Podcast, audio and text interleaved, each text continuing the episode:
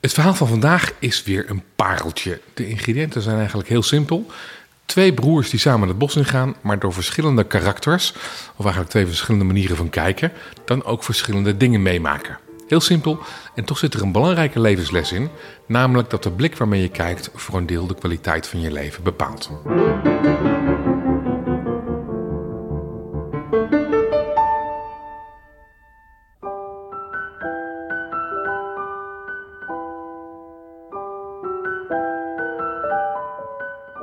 Egbert van Voeken, welkom. Uh, wat moeten we van tevoren nog weten om dit verhaal goed en leuk te kunnen begrijpen? Nou, volgens mij niet zo heel veel. Je moet vooral bereid zijn om uh, de dingen die wat ongelooflijk zijn uh, te geloven. Maar dat is wel vaker zo bij sprookjes natuurlijk. Besef ik me als ik het zeg.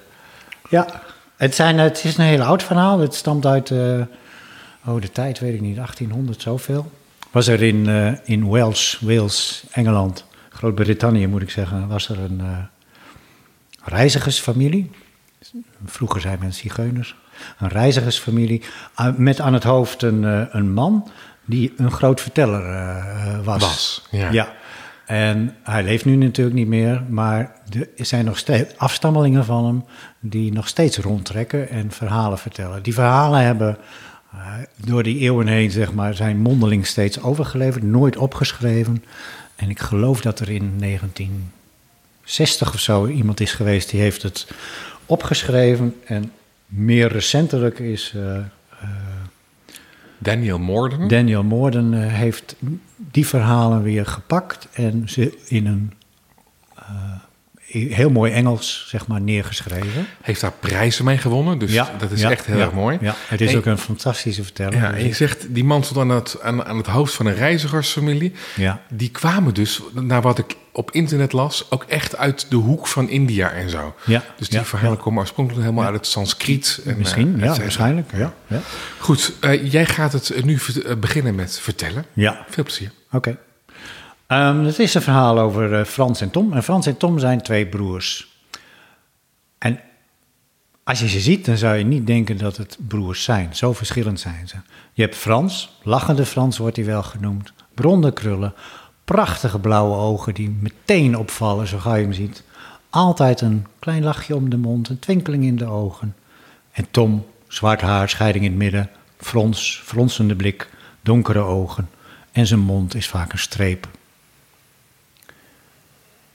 De ene valt alles in de schoot. Alles lacht hem toe, geluk lacht hem toe, geld komt naar hem toe.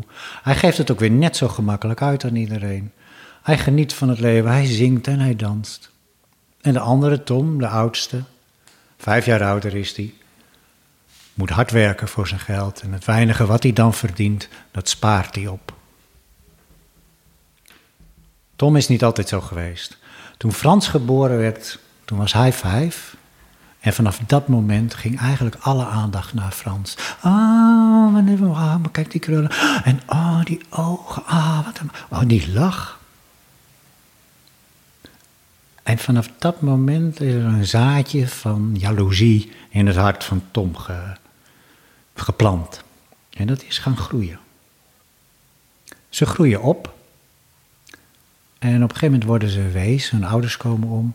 En vanaf dat moment voelt Tom zich verantwoordelijk voor Frans, de vlierenfluiter, de lachenbek, de, ah, degene die alles maar toekomt. En Tom besluit voor de 18e verjaardag van Frans om hem een les te gaan leren. De les dat de wereld niet zo in elkaar zit zoals hij denkt. Nee, de les is van je moet werken voor je geld, je moet doen wat je belooft, je moet je serieus steunen, je moet spaarzaam zijn. En als Frans zo doorgaat, ja, dan moet hij straks de wijde wereld in en dat gaat niet goed aflopen. Dus hij besluit om Frans uit te nodigen om met hem op reis te gaan. Frans is natuurlijk meteen enthousiast. Yes, nu kan hij eindelijk die steen gebruiken. Welke steen? Nou, die steen die hij gekregen heeft van een waarzegger. Een waarzegger die heeft hem laten zien dat de steen een gouden kant heeft en een zwarte kant.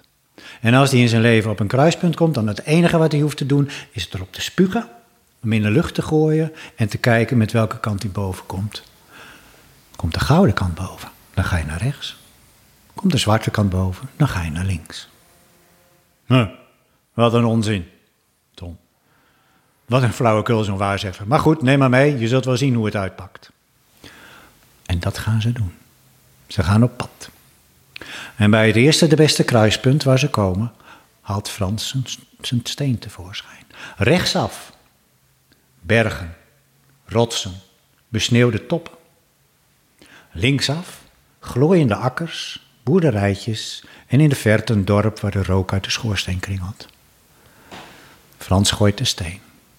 De gouden kant komt boven. Ah, rechtsaf, leuk, yes, we gaan de bergen in, kom op. zie je nou hoe belachelijk dat is, zo'n waarzegter? Dat moet je toch niet geloven? Rechts, de bergen, niks dan beren en wolven die je komen opeten. Nee, we moeten links, daar is werk te vinden, daar is eten te vinden. Nou ja, zo verschillend als de broers zijn, ze komen er niet uit en ze besluiten om elk hun weegs te gaan. Frans gaat naar rechts, Tom gaat naar links. En na een maand komen ze weer bij elkaar op deze kruising. En zullen ze zien wie er het beste heeft afgebracht. Na een week, na een maand komen ze weer op die kruising. Allebei met een grote zak over de schouder. Tom laat trots zien wat hij allemaal heeft. Hammen, broden, flessen wijn, flessen bier, kazen, allemaal eten. En Frans doet zijn zak open en in die zak allemaal goudstukken. Haha, terwijl je hard moest voegen, hoefde ik maar te dansen en te zingen en het geld kwam naar me toe. Zie je wel dat die waarzegster gelijk had? Huh. Aangezien ze rechtsaf zijn geweest en linksaf zijn geweest, rest er nu alleen nog maar rechtdoor. En rechtdoor is een donker bos. En terwijl ze daarin lopen met de zak over de schouder, valt er op dat het niet alleen een donker bos is, maar ook een stil bos. Is geen enkel geluid. Geen vogel, geen geruis van bladeren. Frans begint maar een beetje te zingen, maar daar houdt hij al gauw mee op, want hier valt niet tegen op te zingen. En aan tijd wordt hij moe van het goudstukken die hij moet sjouwen. En het bos wordt donkerder en donkerder, de schaduwen worden langer en ze besluiten om te gaan zitten langs de kant van de weg. Stoken een vuurtje. En Tom pakt zijn tas en begint lekker te eten. Ah, geef me ook wat. Huh. Eet me wat van je goud. Ja, jongen. Je moet goed weten, hè, van jij, jij hebt je goud verdiend, ik heb mijn eten verdiend. En ik heb het, dus jij hebt het niet. En als je wat wilt, dan kun je het kopen voor de helft van je goud. Frans denkt bij zichzelf, nou, in het eerstvolgende dorp dan zing ik gewoon weer zomaar geld bij elkaar. Dus wat maakt mij het uit? En hij geeft de helft van zijn goud aan Tom. En krijgt een lekker maal daarvoor terug. De dag daarop herhaalt zich dit. En moet Frans de andere helft van zijn goud afgeven om te eten te krijgen. De derde dag is het geld op en kan Frans geen eten meer kopen. De vierde dag, de vijfde dag, de zesde dag. Frans strompelt meer dan dat hij loopt. Alsjeblieft, hij smeekt om eten.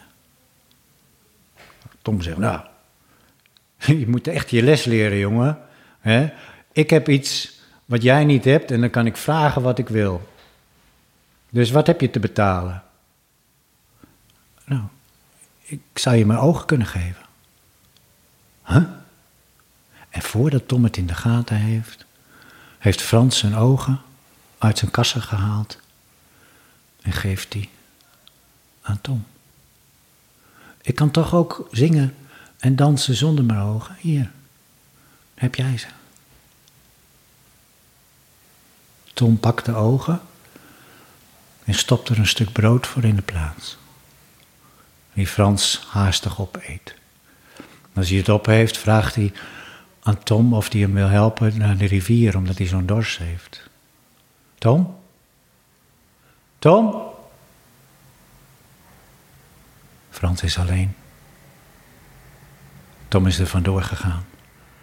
Niet wetende wat hij met de ogen moet en dan maar weg en dan ziet hij morgen wel weer hoe het verder moet. Frans struikelt al snel en kruipt op handen en voeten door het bos, vindt her en der nog een bes, maar heeft verder niks meer te eten. En als het na een tijdje begint te regenen, zoekt hij een plekje onder een boom en daar krult hij zich op in een holletje van de wortels en denkt van nou ja, als ik moet sterven, dan maar hier. En bijna op het moment dat hij wegglijdt, begint de zon weer te schijnen en hoort hij ineens het volgende gesprek. Oh, meneer Vos, oh, meneer Vos, is er iets gebeurd? Is er iets gebeurd? Maar natuurlijk, mijn lieve eekhoorntje. Natuurlijk is er iets gebeurd. Heb je het dan nog niet gehoord van onze prinses? Oh, wat is er met de prinses? Wat is er met de prinses? Wat heb ik dan nog niet gehoord? Wat heb ik dan nog niet gehoord? Vertel, vertel. Moet je nootje, moet je nootje. Nee, ik hoef geen nootje, dank je wel. Maar de prinses heeft horens gekregen. twee rode horens op haar voorhoofd. Ja, wie wil er nou trouwen met een prinses met horens? Oh, misschien wil een stier wel trouwen met een prinses met horens. Misschien wil een stier wel trouwen. Die heeft ook horens, die heeft ook horens, toch? Wil je een nootje, wil je een nootje, wil je echt geen nootje, wil je echt geen nootje? Nee, ik hoef echt geen nootje. En zo gaat dit wonderbaarlijke gesprek vlak bij Frank nog een tijdje door. En de vos vertelt dat de prinses genezen kan worden. Ze hoeft alleen maar een bloedsinaasappel uit de paleistuin te eten en dan zullen die horens als sneeuw voor de zon verdwijnen. En de vos vertelt ook nog over het stadje van de prinses, waar een grote droogte heerst, waar geen bron meer water geeft, terwijl het enige wat ze hoeven te doen is graven onder de klok van het gemeentehuis en daar vinden ze een bron. En hij vertelt ook van de blinde burgemeester. En die hoeft alleen maar twee blaadjes van die boom hier te pakken. En op zijn ogen te leggen en dan kan hij weer zien. Maar ja, de vos weet dat de eekhoorn weet het nu ook. En Frans weet het nu ook. Dus die krijgt weer moed. En als de vos en de eekhoorn weg zijn gegaan, pakt hij voorzichtig, tastend langs de boom, twee blaadjes, legt hij op zijn oogkassen. En na een tijdje begint het te prikken en beginnen tranen te stromen. En ja, zijn ogen komen terug en na een tijdje kan hij weer zien. Hij kan echt zien. hij ziet het pad en hij ziet in de verte een doorgang in het, in het bos en daar is licht en daar ziet hij een stadje. Het stadje van een prinses. Vlug plukt hij nog twee blaadjes van de boom en gaat op pad. Naar het stadje waar hij bij de burgemeester vraagt om binnengelaten te worden. Dat hij de burgemeester kan genezen. En wat zijn prijs is, zijn prijs is een ham en een lamsbout en brood en een fles wijn en een fles bier en cake. Oh ja, drie soorten cake alsjeblieft. En een nacht alleen met de burgemeester. En in die nacht legt hij twee blaadjes op de ogen van de burgemeester en zie, die kan weer zien. En de twee mannen, hm, die feesten de nacht door, drinken er goed van, eten er goed van. En de volgende dag wordt Frans aan het volk getoond op het plein. En ze juichen, want hun fijne burgemeester kan weer zien. En ze juichen om Frans, de grote tovenaar. Ja, geweldig. En in het publiek, op het plein, Tom. Want die heeft zijn intrek genomen in de herberg van de goudstukken van zijn broer. En hij is niet blij. Voor dood achtergelaten, blind. En moet je nou zien, nog niet een dag later. En hij is de held van de stad. Het gonst door het stadje van het verhaal van Frans de geweldige tovenaar. En Tom laat in de herberg vallen dat nou, als die dan zo geweldig is, nou, het zal wel.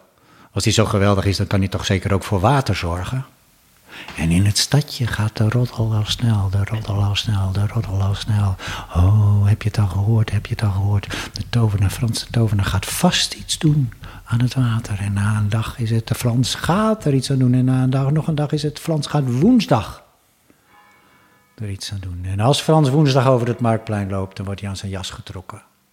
En grote tovenaar, uw volgende wonder, alsjeblieft.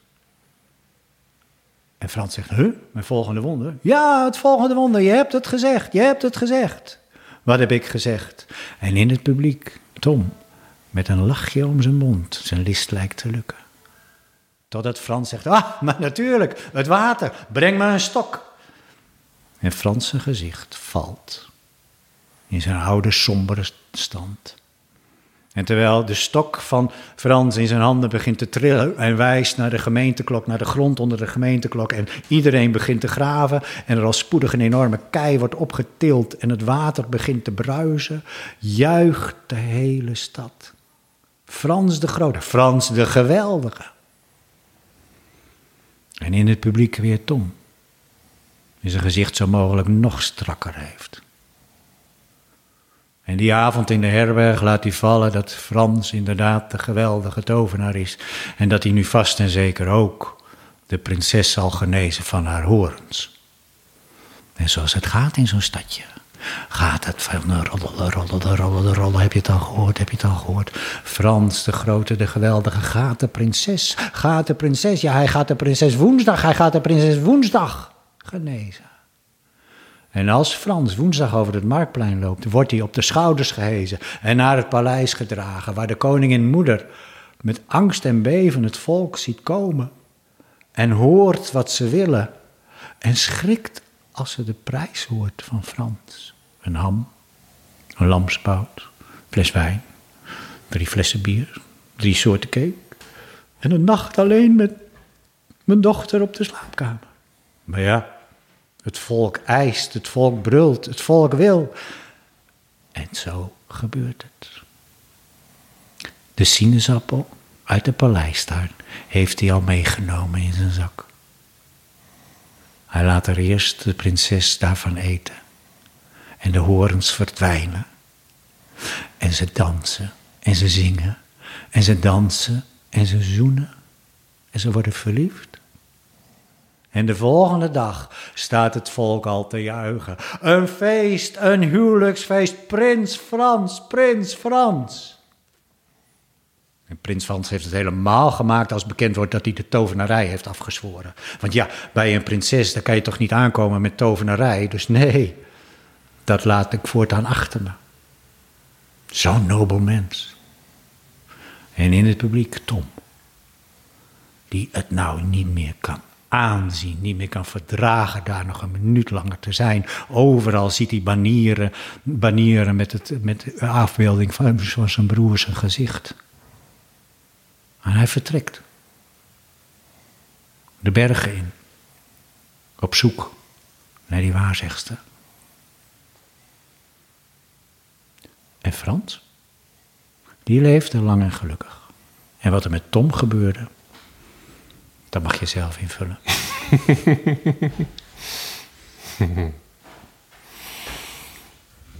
hmm. Wat betekent dit voor jou, dit verhaal? Waar gaat het voor jou over? Um, waar het om gaat, denk ik, voor mij, is het vlierenfluiteren tegenover de deugdzaamheid van hard werken, hè, spaarzaam zijn, en hoe zit dat bij, bij ons? Hoe zit dat bij onszelf? Deugdzaamheid versus vliegen fluiten. Ja, feestvieren, uh, het leven lacht je toe. maar wat, oh ja, daar gaat het over voor mij. En waar het ook over gaat is van opvoeden. Van de wil om het beste voor iemand anders. van uh, te willen en daar misschien ook wel gelijk in te hebben. Maar daar zo in vast te bijten dat je ja, te ver gaat. Als ik kijk naar mezelf, naar de opvoeding van mijn kinderen, dan heb ik, ben ik ook heel erg kwaad geweest soms. Omdat ik dacht van ja, maar ze moeten en ze zullen toch dit of dat snappen. En dat gebeurt dan niet. En dan helpt het vaak niet om heel boos te worden. Dus dat is wat ik eruit haal uit dit verhaal. Hoe verhoudt zich dat in je? Hoe, hoe doe je dat? Maar ook wel, hoe zijn hoe, hoe is de andere partij? Hè? Want je kunt natuurlijk zeggen, oké, Tom is hier de... Nou, bad guy is een groot woord, maar wel degene die de slechte dingen doet, hè? zo kun je het zeggen. Maar Frans is ook wel heel erg gedwee in de zin van dat hij zijn ogen geeft. Welk idioot doet het nou? Uh, en dat zie je soms ook wel, niet bij mijn kinderen of zo, maar bij kinderen of bij geliefden die... Men is soms ook wel heel erg volgzaam, juist bij mensen die eh, nou ja, bruut zijn of zo. Hè? Dominant hoor. dominant zijn, laten we het zo zeggen. En eh, ja, dat fascineert me wel. Hoe, hoe, hoe, hoe, hoe zit dat in elkaar? Hoe werkt dat? Ik kan me nog zo herinneren, hè, van je hebt tegenwoordig natuurlijk Partij voor de Dieren en dierenwelzijn. Maar vroeger hadden wij vlakbij mijn school was een eh, eh, veemarkt, een beestenmarkt. En dan had je een apart stuk, daar werden de varkens werden daar eh, uitgeladen, ingeladen. En die beesten werden geschopt en met, met, met eh, hoe heet het, schokpistolen en getrapt. En, om maar die wagen in te komen. En dan gilde en dat deed. Ik weet nog heel goed ik daar als ja, jong, hoe oud was ik? 12, 13? Gefascineerd naar kon kijken. Wat is dat? Waarom doe je dat? Waarom fascineert dat? Hetzelfde zie je bij Was je daar gefascineerd hoor? Of Ja. was het iets anders? Ja. Je ging daar in pauze, ging je daarheen, daar kijken. Je ging kijken naar, naar feiten. Dierenmishandeling. Zou je nu zeggen? Volgens mij, als ik het me goed herinner, Herman Brusselmans. Ja. Of Dimitri Verhulst. volgens, mij, Ja. volgens mij Brusselmans. Die heeft volgens mij die heeft daar een trauma aan overgehouden. Die, hij- die komt uit die vee. Ja, veehandelaar. eh, Ja. En die zegt, ik heb zo verschrikkelijk veel misbruik gezien. Ja. Geweld tegen dieren. Ja. Dat ik ben daar ergens verknipt door geworden. Ja.